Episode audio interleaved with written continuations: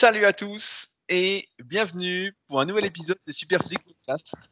Je suis Rudy et je suis en compagnie de Fabrice. Nous sommes les fondateurs du site superphysique.org destiné aux pratiquants de musculation sans dopage et également les auteurs des livres Le guide de la musculation au naturel et musculation avec alter disponible sur Amazon. Et nous sommes très heureux de vous retrouver aujourd'hui pour un nouvel épisode. Salut Fabrice. Salut Rudy.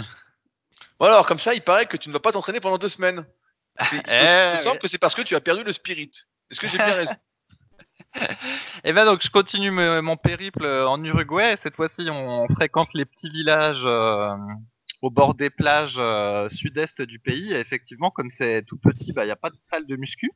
Alors du coup, pour euh, limiter les dégâts, pour pas que ça fasse la même chose que ce qui s'est passé en Bolivie quand j'ai pas pu m'entraîner pendant un mois. Donc j'ai essayé de gérer au mieux. Donc ma dernière séance c'était lundi. Donc j'ai fait un full body. Comme ça, au, reste, au moins toutes les parties du corps ont été à peu près entraînées.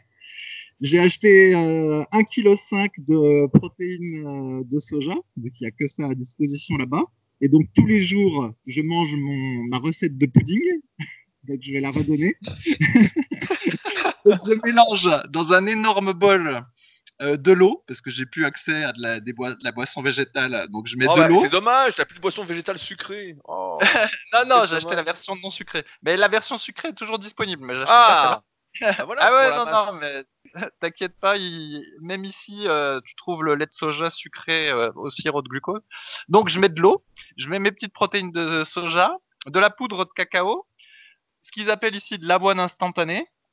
Je mélange tout ça, je rajoute deux bananes, et puis bah, ça me fait mon pudding. Et voilà. Sinon, bah, tous les jours, enfin tous les jours, donc là ça fait deux, deux trois jours, du coup, bah, je fais mes mobilisations articulaires euh, le matin. Et donc, du coup, on va voir si le fait de faire les mobilisations articulaires tous les jours et de prendre mon pudding tous les jours, ça va faire euh, que je vais un peu moins perdre. Mais bon, j'ai une arme secrète. J'avais emmené un petit élastique, en fait, dans mon sac. Ah. Donc, il est possible que je fasse des pompes avec élastique durant les jours qui vont venir. Et je peux faire mes magiques sauts dans le sable euh, sur la plage. Bon, j'ai pas de, du coup de trépied pour sauter dessus, mais je peux sauter sur place sur la plage et faire des pompes avec élastique. Et il faut que je parte en quête d'une barre de traction. euh, des fois, il y a des parcs, et en général, dans les parcs, il y a des barres de traction, mais ici, je ne l'ai pas encore trouvé. Auquel cas, je pourrais faire des tractions et des pompes. Il y a peut-être même des baradips, non? Peut-être. Des quoi? Des quoi? Des baradips. Ah oui, oui, il y a des, ah, il y a des barres à dips, mais là, par contre, les, les dips, tu sais, ne...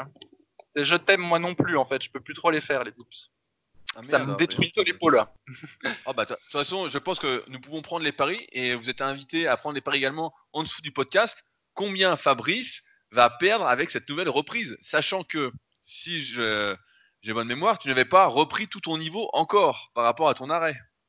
Non, j'avais pas tout repris. Après, euh, j'ai pas pu me peser, donc au niveau des kilos, j'ai pas pu voir où j'en étais, mais à l'œil, puisque je pense que je me connais quand même assez bien et tout ça, je pense que je dois être à 80. Et donc du coup, j'étais parti en vacances, je faisais 83-84, j'avais perdu 6 kilos, j'ai dû en reprendre euh, à peu près 4. Et puis bah là, on va voir combien je vais en perdre en deux semaines. Ah bah, deux semaines, c'est le temps qu'il faut pour perdre du muscle et prendre du gras. hein. À mon avis, vas perdre 2 kilos de muscle et prendre 2 kilos de gras à cause de ce pudding. Et donc, tu vas revenir, euh, tu seras vraiment en super forme. hein. faut dire que c'est- ce périple en Amérique du Sud aura été vraiment payant pour la masse. Là, euh, Ouais, bah après, je peux bien faire de la nage libre dans la mer, hein, parce que là, y a, j'ai tout l'océan pour faire de la nage libre. Mais alors, quand je vois les vagues, euh, ça c'est un coup pour qu'après tu finisses par faire le podcast tout seul. ah, à ce point-là, il y a des vagues de fou. Ouais, ouais, enfin des vagues de fou. Bah, après, je connais pas tous les océans de la Terre, mais il y a des grosses vagues. Hein. T'as pas envie d'aller euh, y nager comme ça. Hein. Donc, euh, Ah, tu, tu devrais t'essayer au surf, vu que. ah oui, mais du, pas. bah, du, du surf, je peux euh, éventuellement en faire en France. Mais tu sais, c'est comme il y a toutes des disciplines comme ça où tu regardes des gens qui sont bons en faire, puis tu te dis oh super, etc. Je vais y mettre, je vais y mettre. Sauf que euh, en France, j'habite aussi dans un endroit où euh, c'est une zone de surfeurs. Et euh, je vois bien quoi, quand il y en a qui prennent des cours à la semaine, je les vois le lundi, ils commencent, et je les vois le vendredi quand ils terminent, mais ils savent quasiment rien faire en fait. Tu vois, c'est Donc ça, ça te démotive un peu. C'est comme un, un moment, bah, c'est un peu passé de mode. euh, tu sais le patin à roulettes. Nous quand on Oui, avait euh, ouais.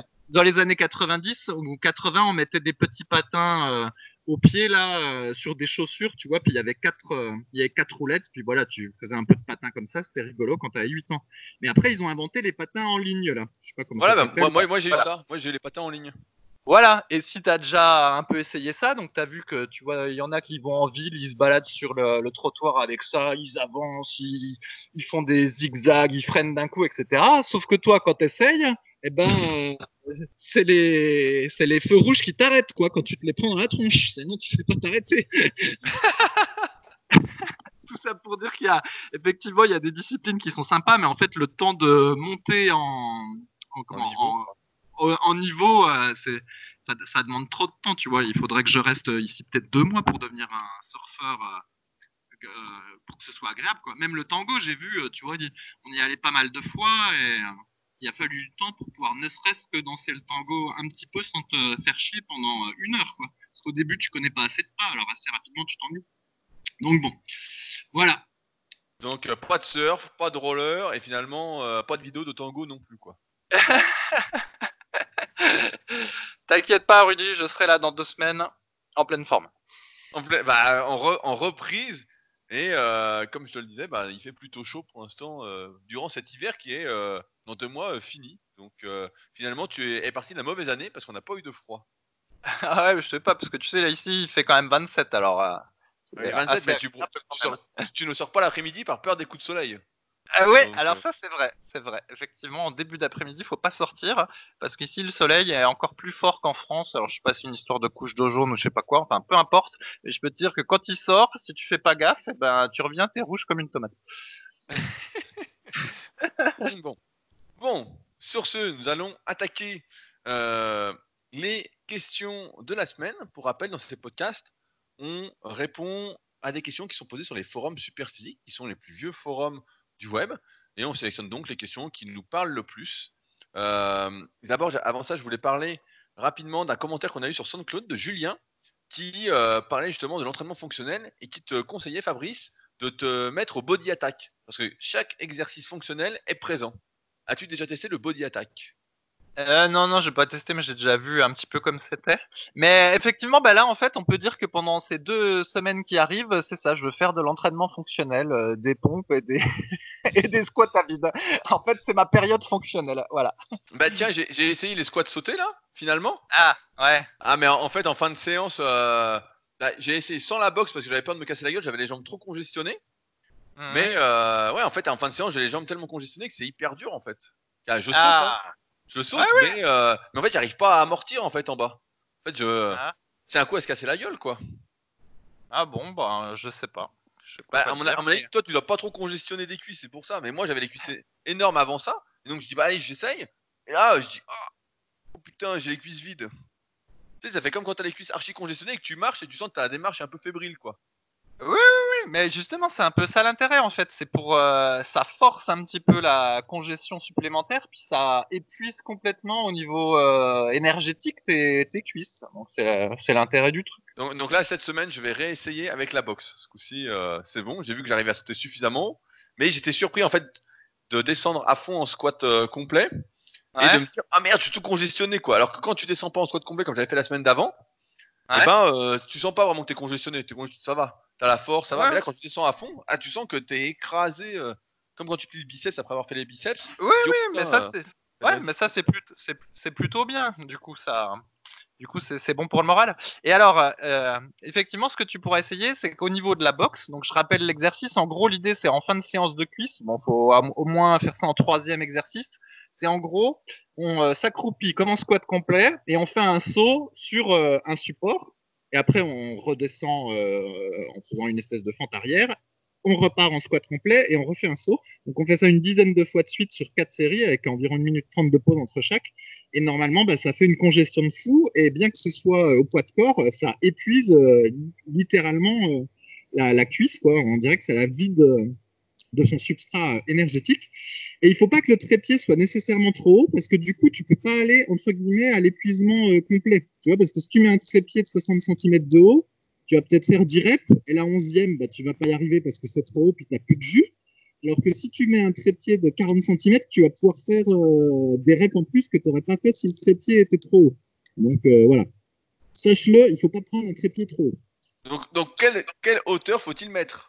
Ben, je peux pas, je peux pas te dire parce que je peux pas, j'ai pas pu mesurer dans les salles où j'étais. Donc euh, à l'œil, euh, je pense que ça doit être 50 cm, mais j'en sais rien. Bon, à vous de faire vos tests et puis euh, si vous pétez un tibia, vous pourrez porter plainte contre Fabrice. Euh, alors, on va commencer par une première question qui peut te concerner. C'est une question de sel, corps pas parfait. Donc Cell, pour ceux qui ne connaissent pas, ça doit être une référence à Dragon Ball Z, puisque Cell est censé être le guerrier parfait après avoir absorbé C17 et C18. C'était pour la petite leçon Dragon Ball Z. Alors, bonjour à tous. Étant de moins en moins fan du développé couché, je pratique pour les pectoraux un exercice que certains qualifieront peut-être d'exotique. Je mets deux bancs parallèles, pose une main sur chaque, place mes pieds sur un tabouret haut, les pieds en hauteur rendent évidemment l'exercice plus, plus difficile que de simples pompes, et je descends ma tête jusqu'entre les deux bancs pour avoir une grosse amplitude. Avec ça, j'ai de bonnes sensations dans les pectoraux, là où le développé couché me plaît assez peu. J'ai beau tenter un placement impeccable, mes épaules ne l'apprécient pas. Toutefois, l'exercice reste facile pour un pratiquant intermédiaire qui possède une force correcte et ne pèse que 70 kg. Je songe donc à m'acheter un gilet de l'Est, mais je me demande si j'arriverai à réaliser l'exercice proprement avec. Quelqu'un pourrait-il témoigner de son expérience avec un tel accessoire? J'aimerais savoir si l'on peut par exemple continuer à bien serrer les omoplates ou si la veste ne nuit pas à la mobilité des épaules ou à la respiration. Je souhaiterais aussi utiliser ce gilet pour faire des dips, puisque je suis assez à l'aise pour en faire des séries de 15 répétitions à vide en fin de séance. Même question pour les dips du coup. Si vous avez un preneur, vous avez un modèle de veste, laissez moi me conseiller, je suis preneur. Alors Fabrice, toi, fais-tu déjà des pompes? Ouais, ouais, bah j'ai bah, j'ai un peu un peu testé tout ça. Euh, je vais juste quand même dire que moi je pense que c'est pas une bonne idée quand même d'abandonner le développé couché. Il faudrait euh, faire par exemple du développé couché avec halter ou du développé décliné et ensuite seulement après en deuxième exercice faire son son truc de, de pompe. Je pense toujours qu'il faut que euh, développé couché ou une variante soit le premier exercice pour les pectoraux, mais bon, passons.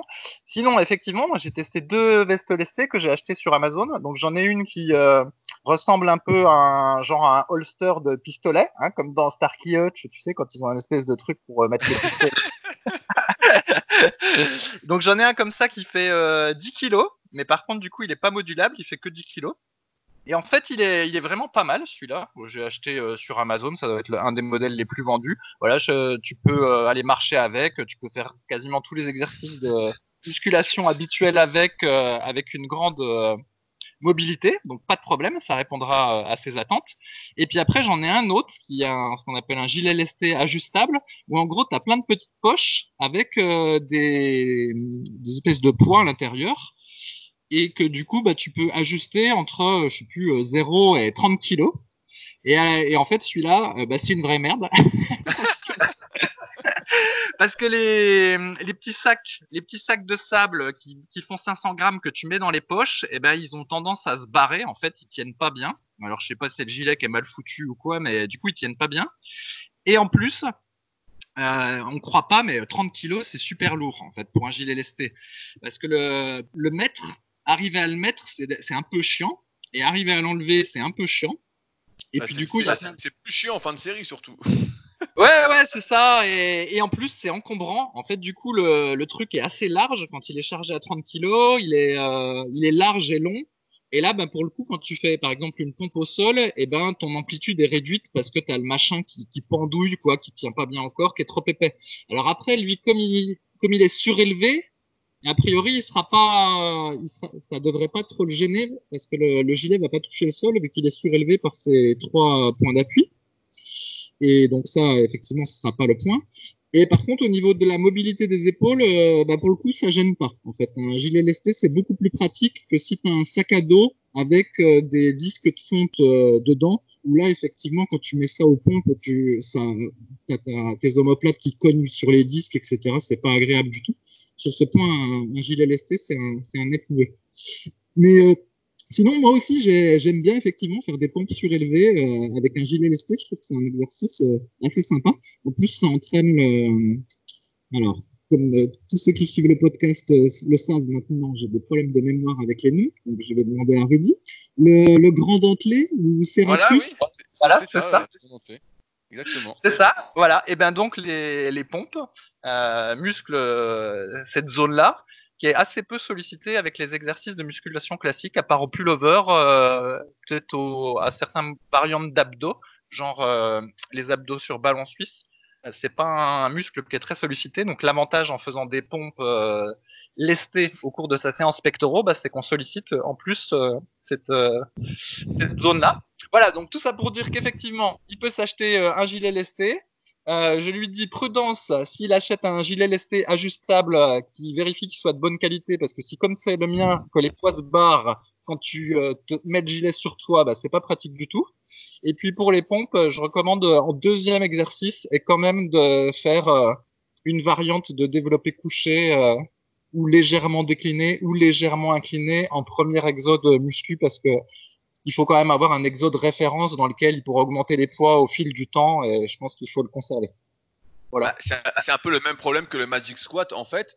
C'est que euh, là, de ce que je comprends, c'est que les, pompes en fait, on va pas pouvoir surcharger indéfiniment. Là, même s'il achète un gilet de lest de 20 kg, euh, sachant que en théorie, quand on fait des pompes, on utilise, ça correspond à 65% de son poids du corps. Donc si on fait 70 kg euh, fois 0,65 donc ça fait quoi? Ça fait 6 x 7, 42. Ça fait 45 kilos. C'est comme si on faisait du coucher à 45 kilos à peu près. Hein. C'est pas tout à fait le même exercice, mais voilà. Vous comprenez l'idée? Donc c'est sûr que c'est pas suffisamment lourd en fait. Alors après, on peut se lester, se lester, se lester. Euh, et comme le lest est réparti sur le haut du corps, ça va compter un peu plus. Mais euh, c'est vrai que je me vois mal faire des pompes avec 50 euh, kilos de lest en fait. C'est ça qui va limiter, je pense, l'efficacité de l'exercice. Et c'est pourquoi Fabrice conseille de le faire en deuxième, en troisième exercice moi également en ce moment je fais pas mal de pompes, mais je l'ai fait en quatrième exo de pec, donc autant dire que c'est plus pour le plaisir euh, de gonfler comme un ballon que pour essayer de progresser dessus. Mais c'est vrai que c'est le vrai point faible, alors que ça pourrait être un bon exercice. Après, je voulais revenir sur le fait d'augmenter l'amplitude.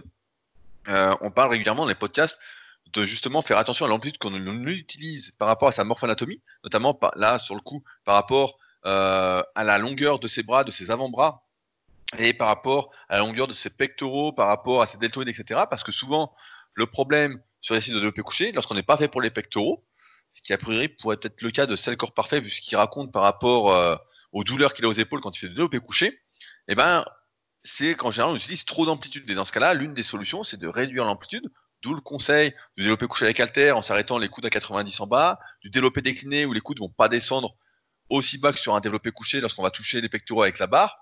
Et donc, je recommanderais d'être plutôt prudent si on augmente l'amplitude. Pour l'instant, de ce que je comprends encore une fois, bah, euh, c'est le corps pas parfait. c'est quand même un drôle de pseudo.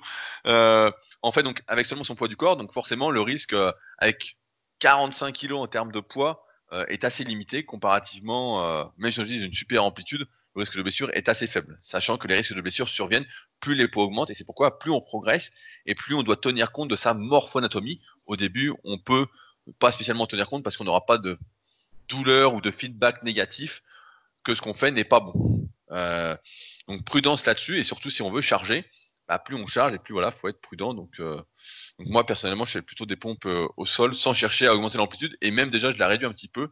Je m'arrête quand les bras sont parallèles au sol en bas. Ah, ah. Ouais, attends, juste pour compléter, après tu peux encore rajouter un élastique. Après, bon bah la, la résistance avec l'élastique du coup sera plus euh, en haut du mouvement et ça fera un peu plus les, ça sollicitera plus les triceps que les pectoraux, mais c'est encore un moyen d'ajuster une résistance. Et moralité, quand tu le fais en deuxième ou en troisième exode pec, que tu fais des pompes surélevées avec un gilet lesté plus un élastique, tu prends une minute trente de pause entre les séries, eh ben tu fais pas quatre séries de 20, c'est que t'es es un Goliath. Mais bon. Ah, mais je propose même de, les faire euh, claquer. On fait les claquer avec tout ça. Euh, je vais donner mon, retour d'expérience avec Elastic pour avoir essayé aussi. Le problème, c'est qu'on peut utiliser effectivement, bah, donc toujours, moi j'ai fait en quatrième exercice depuis un petit moment, donc euh, on peut utiliser un petit élastique rouge qui est un élastique S sans aucun souci. par contre, bah, pour moi c'était pas suffisant, donc j'ai utilisé un élastique M.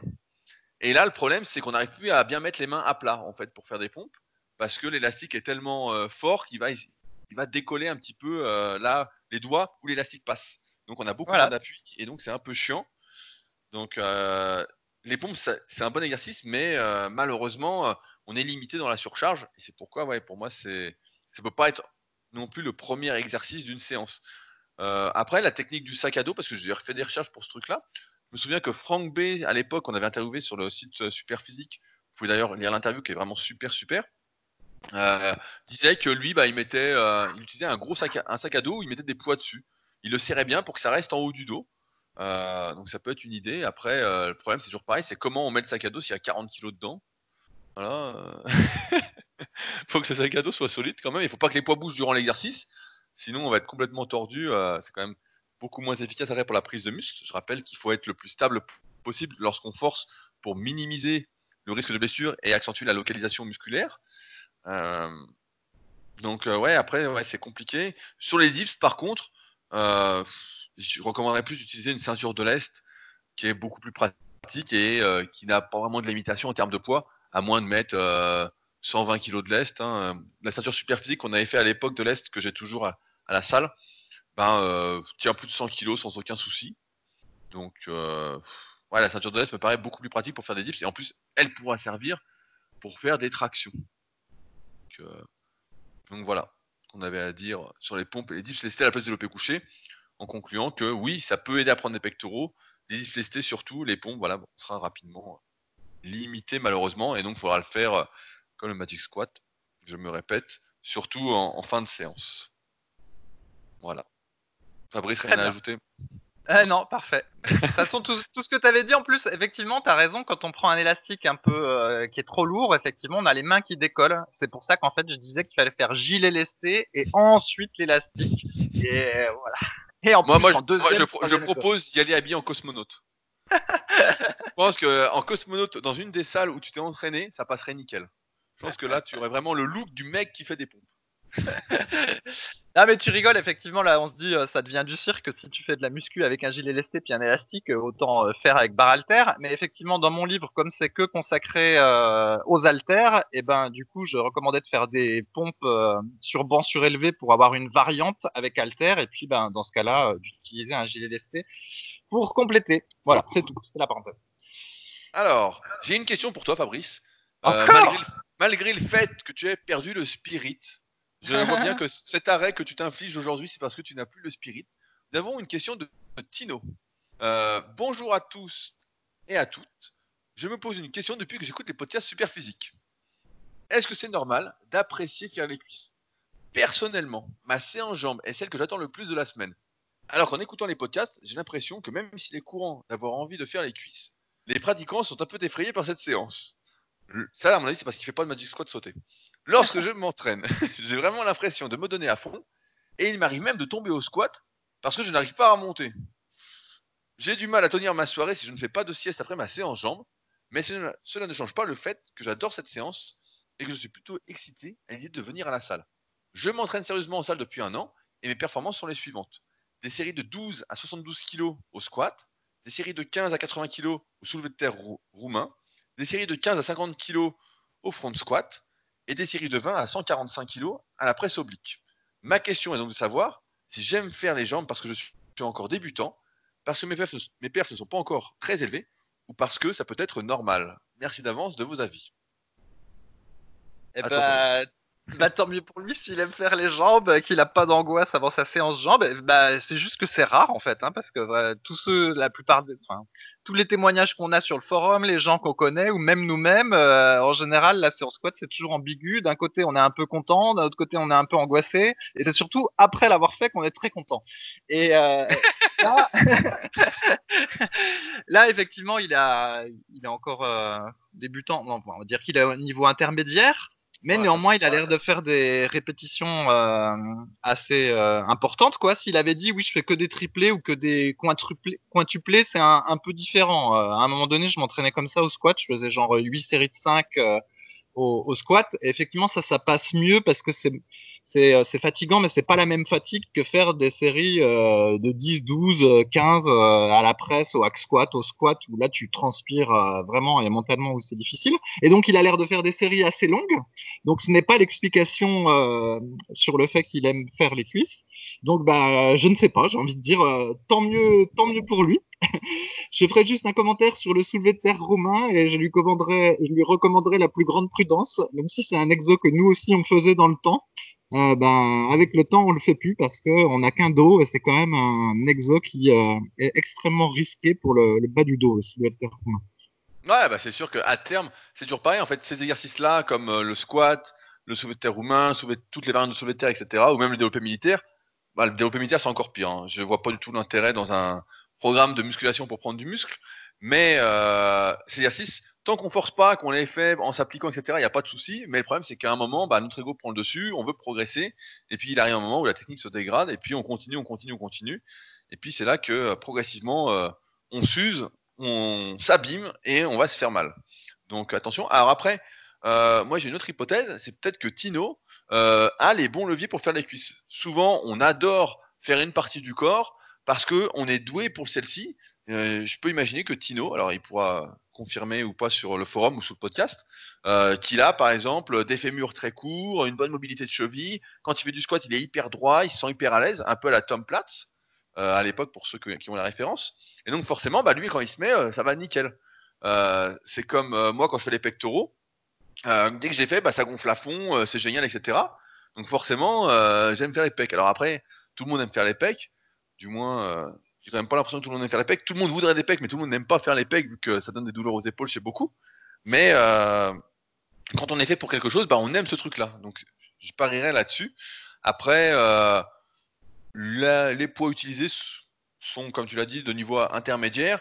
Puis le fait de faire des séries longues et tout à la presse, euh, bon, ça montre quand même que il se donne pas mal. Donc dois quand même sortir assez rincé. Prudence toutefois sur le fait de tomber au squat. Mieux vaut s'arrêter avant euh, de rester en bas. Si on veut durer et puis si on veut pas euh, sacrifier l'efficacité de sa séance. Et quant à la sieste après la séance jambes, euh, moi ça me fait tout l'inverse, ça me réveille. Donc, donc peut-être que tu en fais un peu trop pour ta séance. N'hésite pas à la mettre. Je sais pas si tu l'as mis sur le forum, je regarde en même temps. Mais je ne vois pas. Tu tu m'avais pas dit, Rudy, que ça te réveillait sur le coup, mais qu'après, l'après-midi, t'étais un peu crevé pour faire quoi que ce soit? Non, non, les cuisses, justement, ça me, ré- ça me réveille. Ce qui me crève, c'est le rameur. Voilà, si je fais Hmm. une longue séance de rameur, là, et un gros fractionné, là, je suis rincé. Mais les cuisses, ça va encore. En fait, ça me réveille. euh, j'ai chaud, en fait. J'ai chaud, j'ai chaud, j'ai chaud. Et le soir, j'ai chaud et j'ai du mal à dormir, même. Alors que je m'entraîne euh, en général le midi. Donc, euh, non, c'est vraiment. ah ouais, c'est vraiment. Quand on fait trop, là. Normalement, en plus, quand t'es jeune, tu dois avoir un petit boost, un peu de testo après ta séance cuisse, quoi. Ou après la séance d'eau, tu dois sentir que euh, tu es un mâle alpha. Il n'y a que quand t'as 40... y a que quand t'as 40 ans que tu fais une sieste après. Parce que t'es mort. T'es plus un alpha. T'es seulement un bêta. Je fais pas de sieste, par contre, euh, avec, euh, avec ma femme. Elle donc, tu sais, je m'entraîne à jeun euh, le matin. Et donc, elle sait qu'après la séance cuisse, si je tarde trop à remanger, eh ben, je deviens infect. C'est-à-dire vois euh, de mauvaise humeur et tout ça. donc, voilà. Mais j'ai pas sommeil.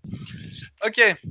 Alors, question suivante. Une question de Jérémy95. Salut à tous. Je me pose quelques petites questions de nutrition sur les lipides et j'ai besoin de vos lumières. Alors voilà.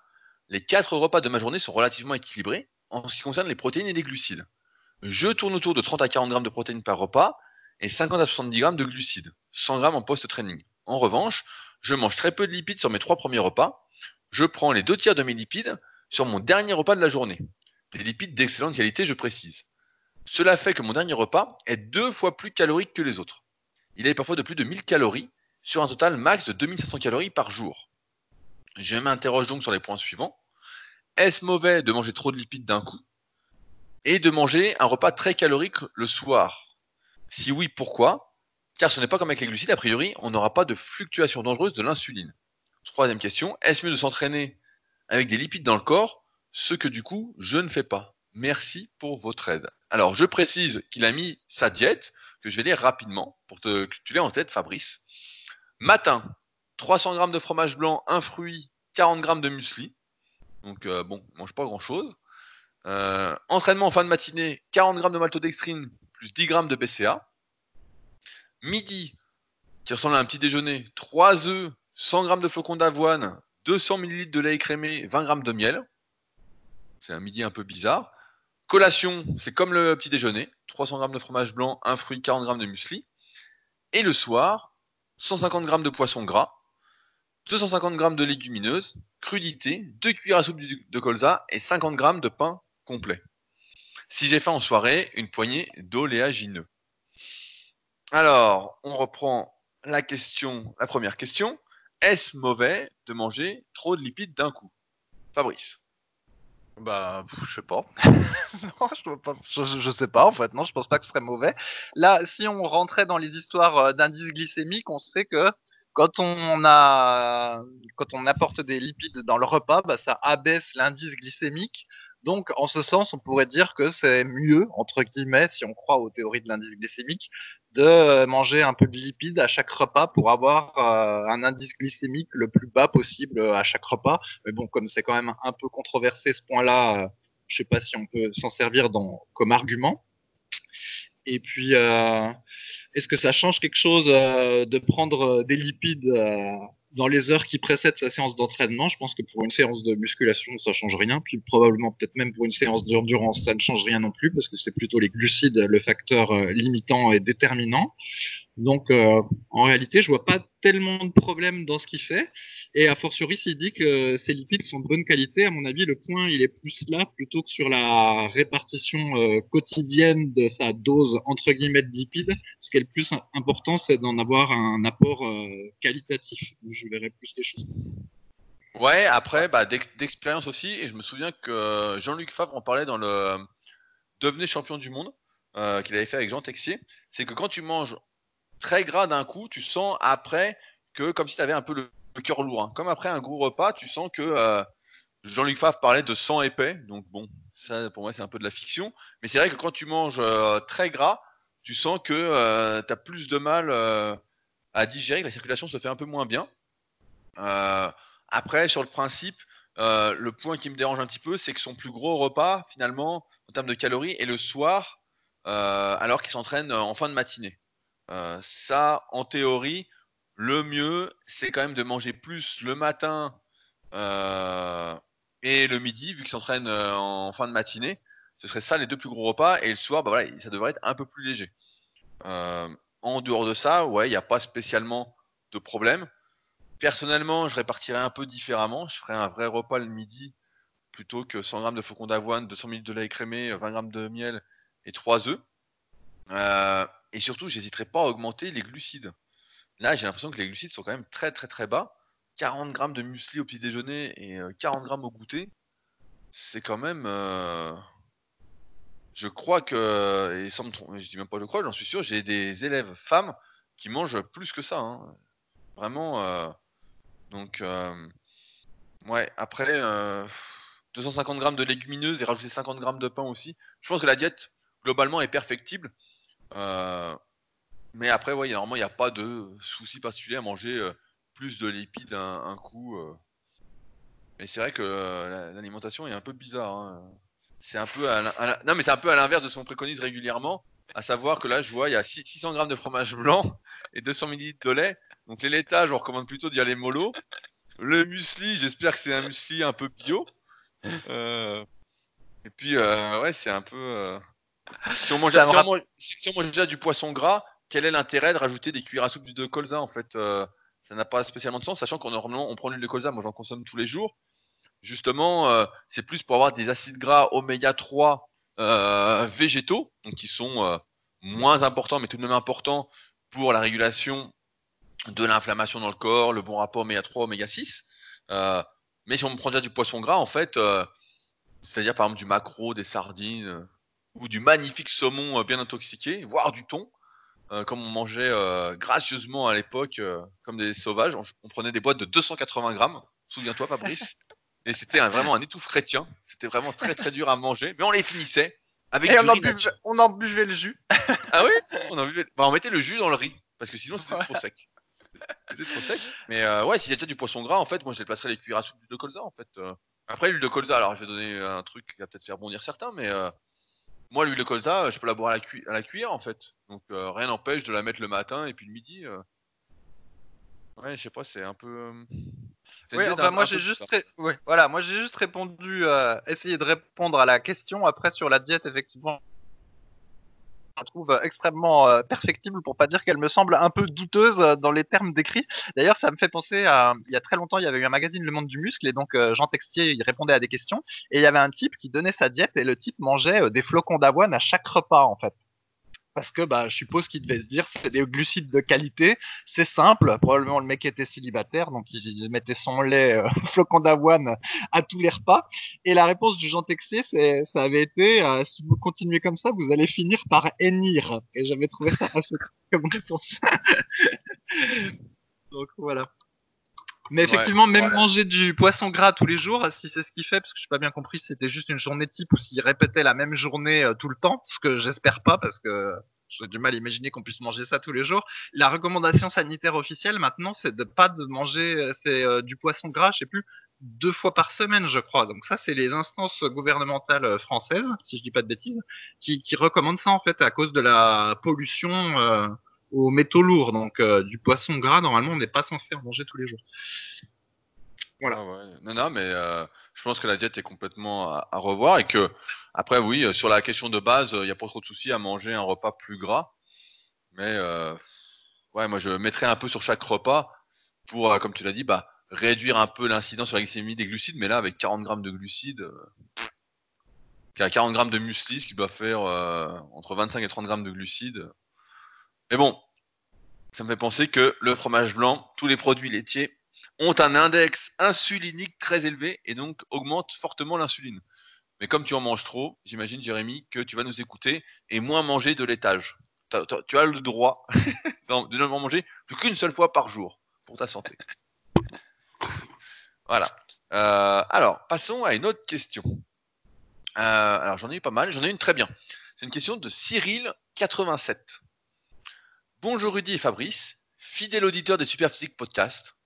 J'en profite d'ailleurs, pendant que j'y pense, pour remercier euh, les deux nouvelles personnes qui nous ont laissé des commentaires sur l'application podcast sur euh, le Superphysique Podcast. Il y a maintenant 377 commentaires.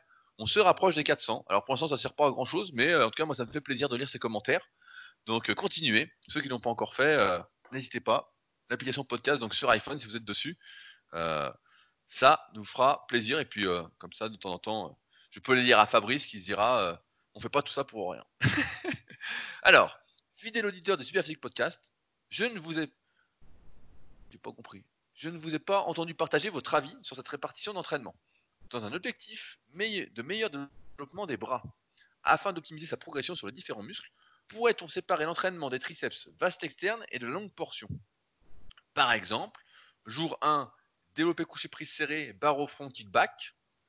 Euh, jour 4, Magic Triceps, extension nuque unilatérale. Et dans la même idée, c'est pareil pour les biceps. Jour 1, biceps, curl incliné, traction supination. Jour 4, curl brachial allongé à la poulie haute, ce que j'ai montré dans une vidéo récente. Curl prise marteau au banc, euh, au pupitre. Est-ce que cette répartition vous semble cohérente? Fabrice Ouais, bah en fait, Rudy, il a écrit il y a euh, plusieurs années au lancement du site Superphysique des articles qui s'appelaient, euh, je sais pas moi, Super Biceps, Super Triceps, Super Épaule, tout ça, qui étaient destinés aux pratiquants confirmés pour mettre l'accent sur une euh, zone musculaire donnée. Et l'idée, c'était que quand on est un pratiquant confirmé, en fait, pour mettre l'accent particulièrement sur une zone donnée, bah, il faut réduire un petit peu le travail des autres zones et euh, donner entre guillemets de la récupération supplémentaire euh, aux zones en question qu'on veut développer. Et du coup, on peut se permettre de les faire euh, deux fois dans la semaine. C'était ça l'idée de ces articles. Et du coup, bah, dans ce cas-là, effectivement, on faisait pas les mêmes exercices à chaque fois. Et en ce sens, du coup, ça ressemble un peu à ce qu'il a décrit. Donc je pense qu'effectivement, ça peut faire sens pour un pratiquant confirmé qui veut mettre l'accent euh, sur les bras. Voilà. Après, attention toutefois sur, euh, sur les biceps, bah, c'est très bien. Moi, je vois pas de soucis. C'est des trucs euh, que je mets en place des fois pour certains de mes élèves. Après, sur les triceps, c'est plus mitigé dans le sens où c'est on a du mal à désactiver complètement la longue portion, surtout que en théorie, le développé couché prise serré est un exercice de base, donc il exploite la relation tension-longueur de la longue portion, donc il va maximiser son travail. Euh, et que le bar au front, malgré tout, ça reste un exercice un peu entre deux, euh, entre la longue portion et les vastes. Donc c'est un peu plus compliqué. Si on cherche vraiment à essayer, je dis bien à essayer parce que ça dépend encore une fois de la longueur des différents faisceaux euh, qu'on a dans le triceps. On peut avoir la longue portion très longue et le vaste externe court ou l'inverse, voir les trois faisceaux longs. C'est assez rare d'avoir les trois parce que la longue portion, quand elle est longue, va cacher le vaste interne. dans ce cas-là, euh, je recommanderais plus peut-être des exercices avec les bras le long du corps. Donc, par exemple, kickback, bah, c'était très bien avec le bras derrière le corps. des extensions euh, triceps à la poulie, en gardant bien les coudes au corps, euh, voire même euh, qui marche pas mal, avec quoi on ressent bien le vaste externe en théorie et en général d'expérience, c'est des extensions triceps avec la corde. On peut même les faire en unilatéral en essayant d'écarter un peu à la fin le bras euh, vers l'extérieur, d'essayer de se mettre dans l'axe des fils du vaste externe. Euh, mais éviter tout exercice qui va étirer la longue portion parce que comme vous le savez sans doute, à force de nous écouter, l'étirement va faciliter la contraction juste après. C'est pourquoi tout à l'heure on parlait des pectoraux. Mais si vous n'avez pas fait vos pectoraux, plus vous allez descendre, plus ça va étirer le deltoïde et plus celui-ci va travailler après. Et là, bah, c'est un peu pareil. Si on étire la longue portion, par exemple avec du bar au front, euh, parce que euh, va s'étirer, euh, pas de bol, vous êtes fait pour la longue portion ou euh, coup de bol au, au choix. Et ben cette type peut euh, plus travailler que les vastes et dans ce cas-là, bah, l'objectif de la séance euh, n'est pas atteint. Mais sinon, l'idée était bonne, Cyril. ça ressemble aux articles super, effectivement, qui sont d'ailleurs toujours disponibles sur le site. On avait tout fait, sauf l'article Super Quiz, qui est toujours sur mon ordinateur, qu'il faudra qu'on mette, puisque Fabrice va d'ailleurs bientôt refaire le site. N'est-ce pas, Fabrice? Oula Il faut mieux dire les choses après qu'elles soient faites qu'avant. C'était un piège, bien évidemment. Tu m'as vu. Alors, euh, une autre question. Aujourd'hui, vous avez de la chance, on traite plein de questions, parce que Fabrice, comme, comme il s'entraîne pas, il n'a pas d'anecdote à nous raconter. Il peut pas se plaindre des gens qui ne s'entraînent pas, qui lui prennent toute la place, etc. Euh, Et C'est surtout qu'on n'a pas eu droit aux 10 minutes sur le club super physique en début de podcast. euh, Ah Eh ben voilà, eh ben voilà, bah c'est maintenant. Voilà, c'est maintenant. Mais sinon, j'en- j'en ai une d'anecdote en plus. Ah bah une anecdote et après je parle du club super physique. Voilà. Et là, les, les types, ils se disent merde, bon, bah, je vais, je vais faire, je vais appuyer sur mute. Et donc, bah, tu sais que pendant un mois, j'ai dit du mal de cette salle en disant que les gens passaient leur temps à regarder euh, la télévision projetée à l'écran, leur smartphone, euh, qui s'entraînaient pas bien, etc. Bref, et donc, euh, les- la dernière fois ou l'avant-dernière fois, j'y vais et j'étais seul euh, parce que ma femme était pas là. Et donc, du coup, comme j'étais seul, euh, bah, entre les séries, plutôt que d'être euh, à côté d'elle, eh ben, je errais dans la salle, je me promenais. Et donc, il y a quelqu'un qui m'a interpellé, figure-toi. Il y a quelqu'un qui est Non, venu me parler. non, Eh ben, T'as si, reconnu, il- reconnu, Fabrice de super physique. Et il est venu me parler, puis voilà, donc il me demande d'où je viens, etc. Enfin bref, et en fait, le type était tout gentil. Et euh, bah, du coup, j'étais un peu gêné. Parce que moi, je- donc, je d'habitude, je suis toujours, euh, je suis pas très sympa en fait à la salle. Donc, bah, j'étais gentil, je réponds à ses questions, etc. Même, même s'il me niquait mon, mon temps de pause. Et, euh, et donc après, en revenant, tu vois, j'étais tout culpabilisant parce que je me disais, oh là là, j'ai j'ai dit tout du mal de la salle pendant un mois et en fait, euh, bon, c'est c'est des gens qui vont là-bas un peu pour euh, pour se tonifier puis sociabiliser et euh, voilà, moi j'en dis du mal alors que le type il est tout gentil, il a voulu être sympa avec moi, etc. J'ai pas été correct. Bref, et le lendemain, je revais à la salle et à nouveau il y avait une musique de merde, à nouveau tout le monde était sur son smartphone et à nouveau tout le monde regardait la télé et à nouveau ça me tapait sur les nerfs et en fait ma petite culpabilité de pas avoir été sympa a duré 24 heures. Donc euh, voilà. Les, les- types sont pas, sont pas méchants, c'est juste que les salles, comme je le disais la semaine dernière, je crois, c'est devenu un lieu social comme un bar en fait. Il y en a partout, donc euh, avant t'allais au bar, maintenant tu vas à la salle de, de muscu, à la salle de sport, quoi. Et puis voilà, en fait, euh, tu te rassembles, tu discutes. L'entraînement n'est qu'un prétexte en fait. C'est comme quand tu vas au bar et puis tu bois, euh, je sais pas, tu bois un, un jus d'orange, voilà, on va dire un jus d'orange ou un jus de pa- papaye, comme tu as bu pendant un petit moment là, dans ton périple. Et voilà, c'est juste le prétexte en fait pour discuter, nanana.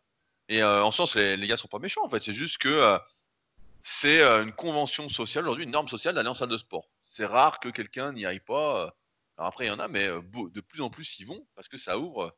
Ce matin, je parlais avec un jeune là qui m'a reconnu et qui s'entraîne dans une salle pas loin de chez lui. Et il me disait, bah ouais, dans ma ville, il y a déjà trois salles, donc je vais à celle la plus proche.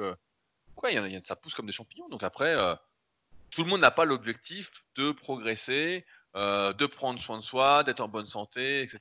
euh. Donc après, euh, moi je pense pas que les types soient méchants de base. hein. Je pense que tout le monde est assez sympa.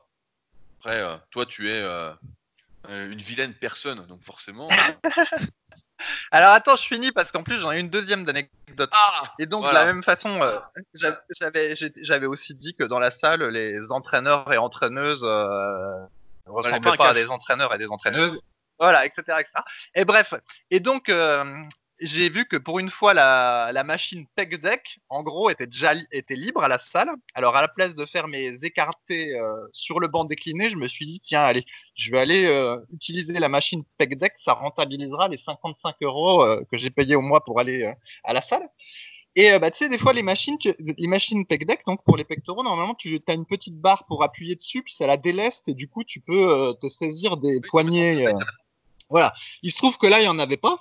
Et euh, bah, comme je suis assez souple des épaules, en fait, j'ai pris la machine directement dans sa position euh, initiale et puis j'ai fait euh, quelques petites séries, surtout qu'il y avait léger, puis c'est plus un exo pour pumper.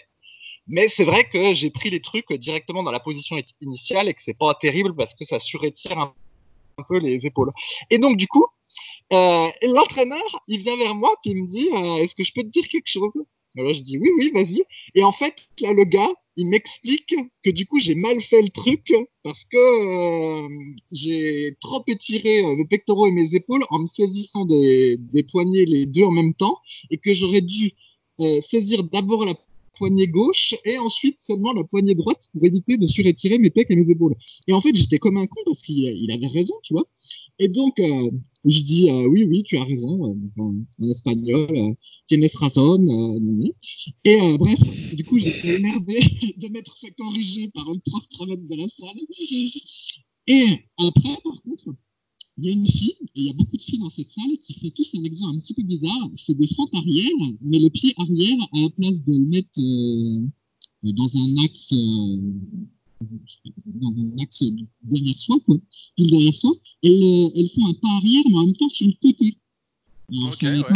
C'est un peu difficile à décrire, mais en fait, c'est comme si elle, elle croise sa jambe. Donc, en gros, si euh, tu imagines, euh, d'abord, elle est deux pieds euh, sur place, tu as la jambe arrière qui va se reculer et en même temps qui va partir euh, sur la gauche. Et du coup, du coup, en fait, elle se retrouve un peu de traviole. Et tu as le dos comme elles sont toujours en brassière, tu vois le bas du dos qui fait un truc tout tordu, un truc horrible. Et en fait, dans la scène, cet exo-là.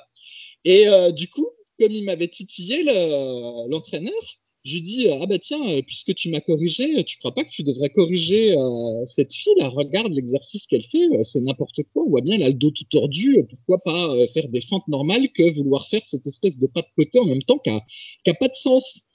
Et en fait, là, le gars, il est un peu gêné, puis, il me dit más o menos, il me dit plus ou moins. Et en gros, ce que je comprends, c'est que c'est lui qui conseille cet exercice-là à toutes les filles, parce que euh, c'est un exercice qui, d'après lui, est très bon pour les fessiers. Et il dit que tant que le genou avant est à peu près bien placé, ça va. Alors que, sincèrement, tu voyais le dos, le bas du dos de la fille, la torsion qu'il faisait, c'était horrible. Et donc, euh, voilà, ben c'était la fin de l'anecdote. Elle n'a pas de chute. En gros, le type m'a corrigé, mais par contre, il donne un exo complètement pourri à faire au fil de la salle, sous prétexte que c'est bon pour les fessiers. Donc, je sais pas si tu l'as déjà vu, cet exo-là, mais dans cette salle, tout le monde le faisait. Non, non, franchement, j'ai jamais, j'ai jamais vu euh, des fentes. Euh, ben, je vois le Cossack Squat, donc euh, la fente latérale ou la fente normale, en fait, mais pas la fente entre deux. Mais mais alors, ce coach, euh, il t'a fait un programme ou pas finalement? Tu l'as embauché ou Ah non, mais il, fait, des, tas de programmes aux gens en fait, mais c'est, tout bizarre en fait ce qu'il fait faire.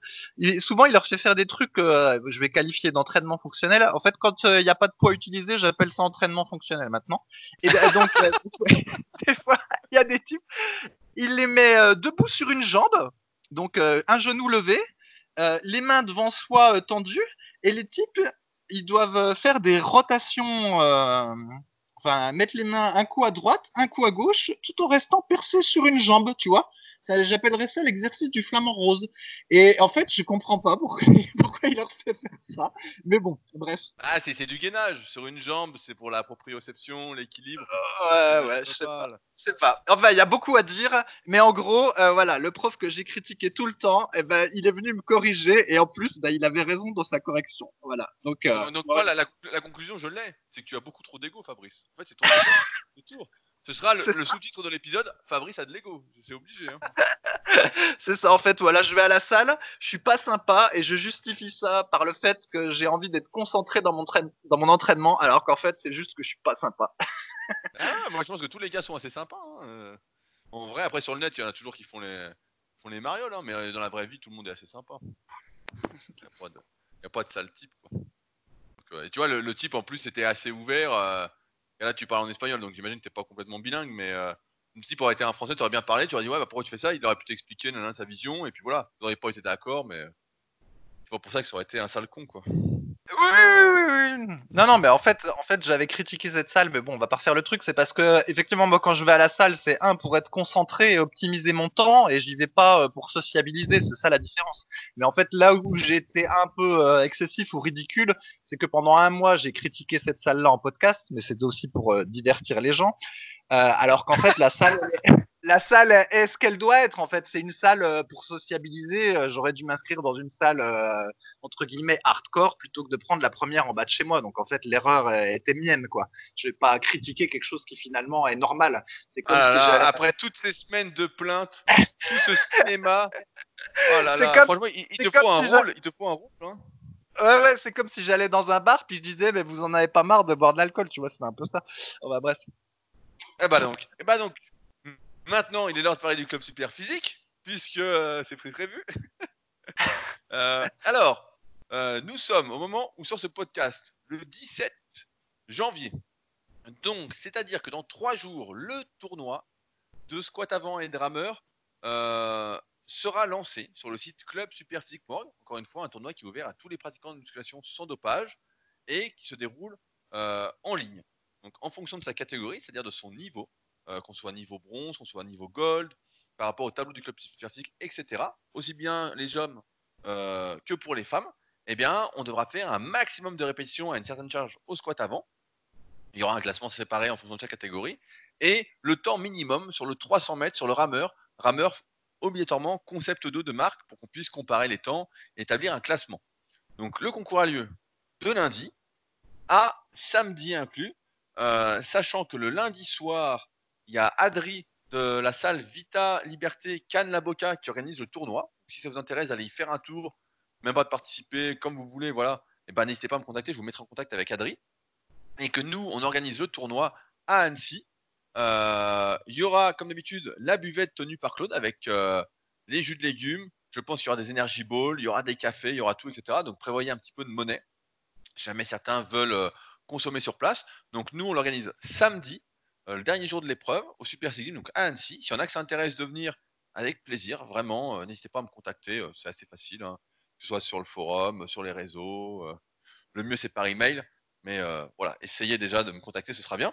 Et après, je vous donnerai les indications et on mangera tous ensemble après, dans la bonne humeur, pour bien échanger, parce que durant le tournoi, on n'est pas là pour sociabiliser, comme dirait Fabrice. On n'est pas là pour socialiser. Donc pendant le tournoi, on est là pour se battre, pour battre ses records, pour s'amuser avec des gens qui ont les mêmes valeurs, etc., pour se tirer vers le haut. Et donc après, bah, heureusement, il y a le repas, et puis comme ça, on discute tous ensemble, dans la bonne humeur, c'est cool, etc. Donc voilà, si ça vous intéresse, n'hésitez pas. Euh, comme chaque année, bah, ce tournoi-là, évidemment, c'est le tournoi où il y a le moins de personnes. C'est là où il y a le plus d'éliminations après le premier tournoi de développé couché de rameur euh, et de rowing planche, pardon. Où là, il y a toujours le plus de monde, vraiment, là, ça dépote. Et puis celui-là, c'est celui qui fait l'écrémage. Et après, il restera le tournoi de traction et de dips, sachant que vous n'êtes pas obligé de participer à tous les tournois si euh, ça vous dit pas ou participer à ceux que vous désirez. Euh, par contre, ceux qui veulent se qualifier au Super Physique Games, qui auront lieu le 4 et 5 juillet à Annecy, euh, bah, doivent participer à l'intégralité des épreuves pour tenter de se qualifier et donc d'être dans les 8 meilleurs de chaque catégorie, sauf pour la catégorie champion homme, où on prendra les 10 meilleurs.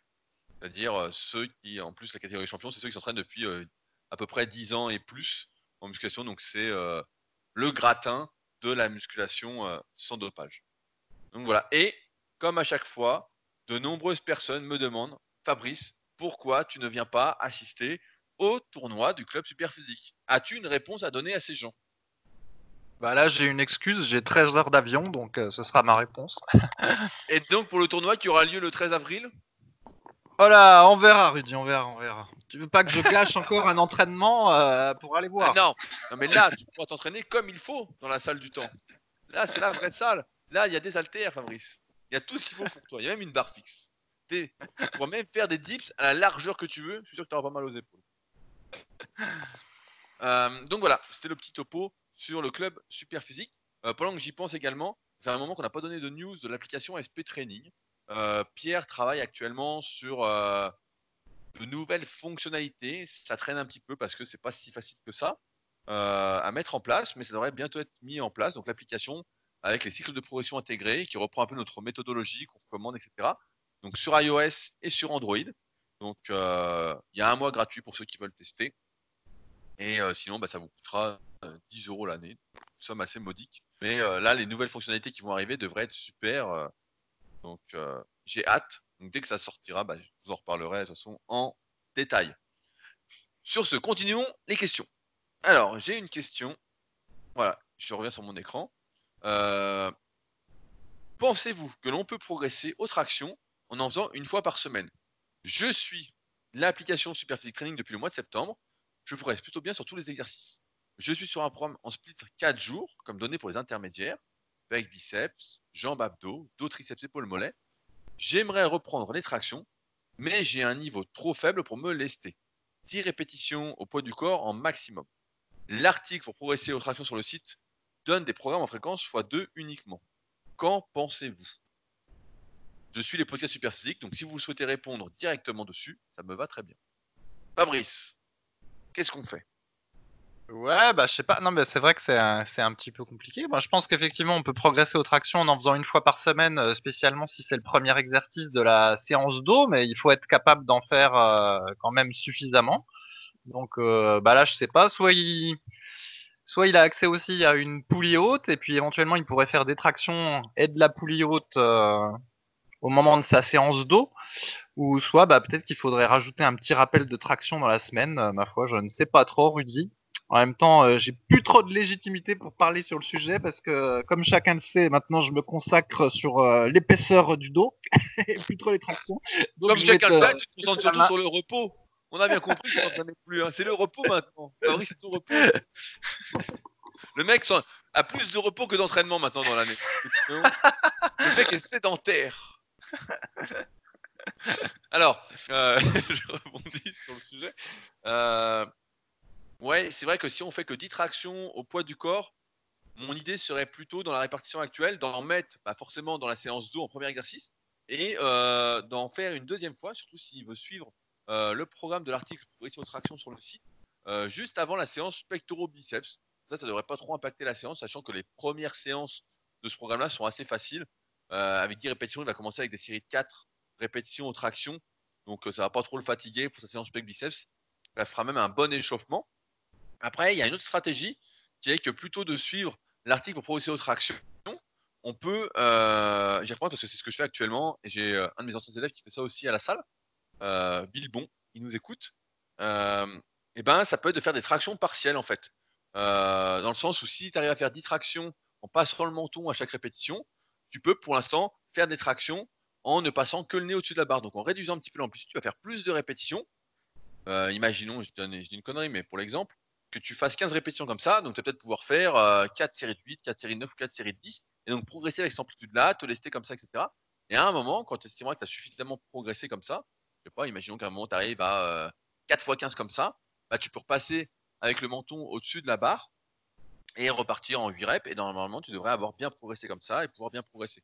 Là, ce qu'il y a, c'est que ta base est un peu, euh, n'est pas suffisante pour faire du volume sur les tractions, et c'est vrai qu'une fois par semaine va être un peu trop léger.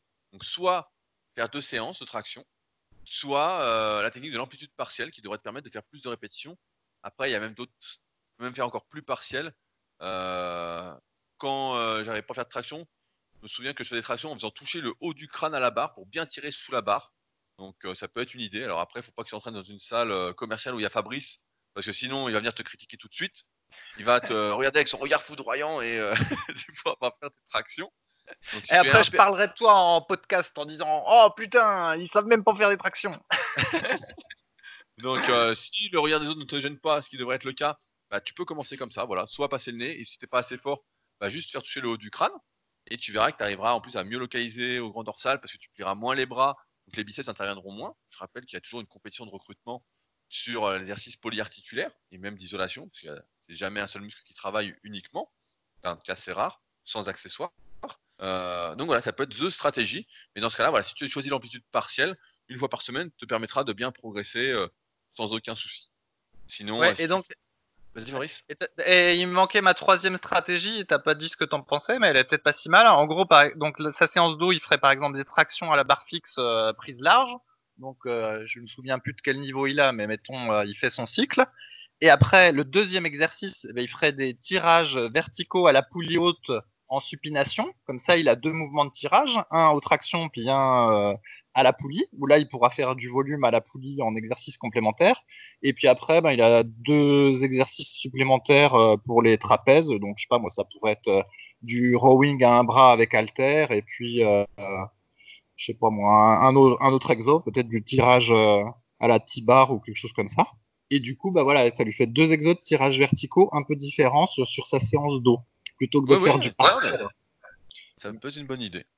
Ce qu'il faut, c'est faire suffisamment de volume en fait sur ce euh, pattern entre guillemets de mouvement et pas se contenter de faire juste euh, 3, trois séries de 6 ou 4 séries de 6 avec euh, beaucoup de récupération parce que c'est sûr que là le volume est un peu insuffisant euh, avec une seule fois par semaine. C'est d'ailleurs ce que j'avais expliqué dans mon article, je crois, euh, volume vs fréquence. Je crois que c'était comme ça qu'il s'appelait. Où je disais bah, justement que les powerlifters étaient capables de répéter plus souvent un effort à, condition de se conditionner, etc. Euh, parce que justement, ils n'avaient pas beaucoup de répétitions et donc l'impact musculaire était assez faible. Ils devaient donc compenser derrière par plus de fréquences pour l'optimisation nerveuse. Après, les tractions ne sont pas un exercice qui demande euh, une grosse synchronisation musculaire, donc euh, la haute fréquence marche quand même beaucoup moins bien pour les tractions que pour des exercices comme le squat ou le soulevé de terre, qui encore une fois, même si sur le court terme on peut exceller, etc., à, long terme, comme j'en parlais avec un, un copain, euh, sans le citer, euh, de la team Super Power, donc ça date un petit peu, euh, qui maintenant à mon âge, donc c'est-à-dire pas très vieux, et ben euh, a le dos, a bien mal au dos tous les jours, alors qu'il était vraiment très très fort au squat et qu'il en a un petit peu abusé. Donc prudence toutefois là-dessus. Euh, En gros, euh, un en résumé, un type qui fait du squat à 50 ans et qui a pas le dos foutu, bah, c'est un type qui a commencé le squat à 45 et pas à 20. ouais, ou peut-être même à 48. Mais bon, c'est pas tout à fait vrai parce qu'il y a une vidéo euh, sur YouTube qui traîne où tu vois Eddie Robi- non pas Eddie Robinson, je les confonds, Robbie Robinson, je crois qu'il a plus de 70 ans puis qui fait du squat à 100 hein, quand même, avec la ceinture. Ouais, mais il y y a toujours des exceptions. Le problème, c'est de prendre exemple sur les exceptions. Voilà, la réalité, euh, par les messages qu'on reço- qu'on reçoit, n'est pas du tout celle-là. Et moi, je le vois avec mes élèves, c'est pas du tout comme ça. euh, c'est euh, donc prudence, prudence. Euh, je voulais conclure en rebondissant sur un petit truc. Je sais pas si vous regardez mes vidéos YouTube, mais en ce moment, je fais des vidéos sur la prise de masse et j'ai fait une vidéo sur qui doit faire une prise de masse. Et là, on a reçu une question sur le forum, donc qui a pas grand-chose à voir a priori, mais vous allez voir où je veux en venir, qui dit euh, Bonsoir, j'ai commencé la musculation, la musculation il y a un mois et un truc me dérange. J'ai l'impression que mes biceps tombent vers moi. Ce qui fait qu'on voit bien mes biceps dans la partie qui est vers moi, mais par contre, si on me regarde de côté, on voit limite que je n'ai pas de biceps. Du coup, j'aimerais savoir si le problème vient de ma génétique ou si c'est juste un des deux chefs de mon biceps qui est mal développé et si oui, lequel. Alors, vous, Maris, il s'appelle, il a mis des photos de ses biceps. Donc, j'imagine que vous en doutez, si je parle de ça et que je l'associe à ma vidéo euh, qui doit prendre de la masse, euh, c'est qu'en fait, il ne se voit pas comme il est. Vous, Maris, est un débutant. Il débute complètement la musculation. Euh, Je sais même pas si, euh, allez, je vais être un peu méchant, mais si on peut parler de biceps, il n'y a pas de biceps. Il- voilà, là, il faut juste qu'il s'entraîne et puis tout ira bien. ses biceps ne tombent pas, ils sont normaux, c'est juste qu'il doit s'entraîner. Dans le sens où on a souvent une vision déformée de soi-même et c'est pourquoi, suite à cette vidéo sur la prise de masse, je me suis rendu compte que beaucoup de personnes, donc vous êtes nombreux à m'avoir envoyé vos photos suite à cette vidéo-là, que j'ai mis d'ailleurs dans la vidéo, ce n'est plus d'actualité, donc ne m'envoyez plus vos photos euh, pour avoir mon avis, mais c'était pour la vidéo. Euh, Moi, moi, je vais t'envoyer mes photos. ah, toi, toi, déjà, entraîne-toi. non, mais beaucoup de personnes, et j'ai remarqué chez beaucoup de débutants, justement, euh, qui sont tout secs, vraiment, qui sont très, très, très secs, comme j'étais à mes débuts, etc. Et ils se trouvent trop gras. Ou des fois, m'envoyer des messages pour me dire Oui, moi j'ai fait une prise de masse, ils font 1m80, euh, 60 kg, j'ai pris 2 kg, j'ai pris du gras, euh, ça va pas, euh, etc. Et la plupart du temps, bon, euh, même dans 100% des cas, quand je vois les photos, en fait, il n'y a pas de gras, euh, du moins euh, rien de d'alarmant, il faut continuer. Et comme là, avec Oumari, c'est ses biceps, en fait, il faut juste s'entraîner. Il y a un moment, il faut juste s'entraîner et il faut arrêter de se focaliser sur des détails qui n'existent pas, euh, à se pourrir la vie, en fait, pour rien. Quand on fait une prise de masse et qu'on dit qu'au bout de 2 kilos, on a pris du gras, 2 kilos une prise de masse, ça ne compte pas en fait. C'est on n'a on pas commencé en fait. J'en parlais avec Fabrice avant le podcast. Mais euh, moi, si je mange une pizza, bah, le lendemain, j'ai pris 2 kilos en fait. Donc euh, ça compte pas. C'est ça n'existe pas le truc. Là, ce week-end, j'ai emmené euh, Kylian, Morgan, euh, Anto était pas là, euh, et Alan manger un brunch sur Annecy. Bah, c'est sûr que le lendemain, on faisait 2 kilos de plus. Hein. C'est sûr que euh, a mangé comme des gros, euh, voilà. Mais c'est pas ça une prise de masse. Et là, en ce sens, pour les biceps, bah, c'est pareil en fait. Il faut laisser le temps faire. Et puis euh, là, par exemple la prise de masse. Si vous faites 1m80, 60 kg, 65 kg, quand vous ferez 75 kg, vous commencerez à vous inquiéter. Donc c'est-à-dire dans un, an, un an et demi. Voilà, un an et demi, ouais. Vous faites 60 kg, si vous faites 65, peut-être un an. Mais euh, voilà, c'est là. Et là, pour les biceps, bah, c'est pareil pour vous, Maris. Quand il y aura vraiment des gros bras, etc., il pourra se dire Ah, tiens, est-ce que ça me gêne, si c'est le cas, d'avoir plus, si je comprends bien le problème, que je n'ai pas vu, euh, si j'ai plus de chef court que de chef long du, du biceps, est-ce que je fais quelque chose pour essayer de rattraper ça? Et pour l'instant, ça n'existe pas. Pour l'instant, il faut juste prendre des biceps et se concentrer sur la base. Et je pense que ça, c'est une erreur qui est aujourd'hui pas mal faite, c'est de vouloir en fait euh, tout avoir tout de suite et de pas laisser le temps faire. Écouté un podcast d'ailleurs entrepreneurial euh, aujourd'hui et le mec disait, euh, donc c'est un mec, je vais pas faire de pub, mais euh, il expliquait bien, il disait que lui, il était un adepte du temps. Il dit, euh, le temps est un allié lorsqu'on fait les choses bien. Et il dit, moi, j'ai pas l'impression que le temps est contre moi, il est plutôt avec moi. Et là, en muscu, bah, c'est un peu pareil. À un moment, il faut laisser le temps faire et pas s'alarmer pour rien du tout, en fait. Ouais, et pour l'anecdote, Rudy, tu t'en souviendras peut-être pas, mais en fait, dans les années 2000, il y avait eu une question. À l'époque, on faisait pas trop de curl incliné pour les biceps. On on n'avait pas compris que c'était un, un bon exercice au début des forums. Et il y en avait un qui avait posé une question, puis il avait dit quand je fais le curl incliné, en fait, j'ai le biceps après qui ressemble à un boudin qui pend vers moi. Comment ça se fait? Effectivement, parce que comme le curl incliné cible beaucoup le biceps euh, euh, brachial, Voilà, ouais. et voilà, et en plus le biceps brachial et peu le brachial antérieur, bah effectivement, quand on commence par cet exercice-là, puis qu'on est bien congestionné, bah la congestion, la congestion a tendance effectivement, à, selon les morphologies et tout ça, à donner un, un aspect un peu de boudin et effectivement qui est plus vers l'intérieur. Mais bon, bref, et donc ça m'a y a fait penser cette histoire-là. Donc nous aussi, on disait aussi des, on posait aussi des Ouais, questions non, mais étranges. bien, sûr. Et Si on est là aujourd'hui à, à conseiller, etc., à essayer de vous aider, c'est parce qu'on a l'expérience et un certain recul, hein, plus de 40 ans euh, d'entraînement à nous deux. Donc euh, voilà, c'est plus pour votre bien que pour notre bien. hein. Nous, euh, voilà. Vous nous posez des questions, donc on essaye au mieux de vous répondre. J'en profite avant d'oublier, parce que on n'en parle pas souvent, je trouve, et on n'en parle pas assez. Euh, je rappelle qu'on a notre propre marque de compléments alimentaires euh, sur superphysique.org, donc complément euh, fabriqué en France. On travaille actuellement sur quelques nouveaux suppléments. Ça fait un petit moment qu'on est dessus. On espère que ça va sortir prochainement. Euh, c'est toujours très long quand on fait les choses soi-même et qu'on n'est pas une multinationale qui dispose pas de millions à investir. Mais en tout cas, voilà. Sachez qu'on fait des compléments alimentaires qu'on consomme personnellement et que donc, si vous ne savez pas où vous procurer les meilleurs compléments alimentaires pour pratiquer une musculation sans dopage, eh bien, rendez-vous sur superphysique.org. Euh, je vous garantis pas que vous aurez le même physique que Fabrice, mais euh, vous devriez pouvoir vous en rapprocher parce que vu qu'il s'entraîne pas beaucoup et qu'il fait que prendre les compléments, ça marche mieux quand on s'entraîne quand même. Je pense que je suis un bon candidat pour ton podcast, Rudy, parce que comme ça, je suis ton faire-valoir et tu te mousses sur mon dos pendant le podcast, mais personne n'est dupe. Depuis qu'on sait que tu as mangé du foie gras euh, pour le Noël et le Nouvel An, en fait, le mythe s'est écroulé. Comme le coup que tu nous avais dit que tu buvais parfois un verre de vin à la veille de ta séance développé couché, que même les gens en commentaire se sont demandé si c'était pas le 1er avril, en fait, cette histoire. Bah, ça, fait, ça fait longtemps que j'ai pas bu de vin, mais justement, alors je dérive, je pensais peut-être en reboire parce qu'actuellement, étant en prise de masse entre guillemets, parce que c'est le championnat de France de rameur qui approche et euh, qui est le 7 février, et euh, mieux vaut que je sois le plus lourd possible, parce que plus, je suis lourd, mieux je suis dessus. Le poids de corps rentre énormément en jeu, c'est pour ça qu'il y a des catégories de poids de corps.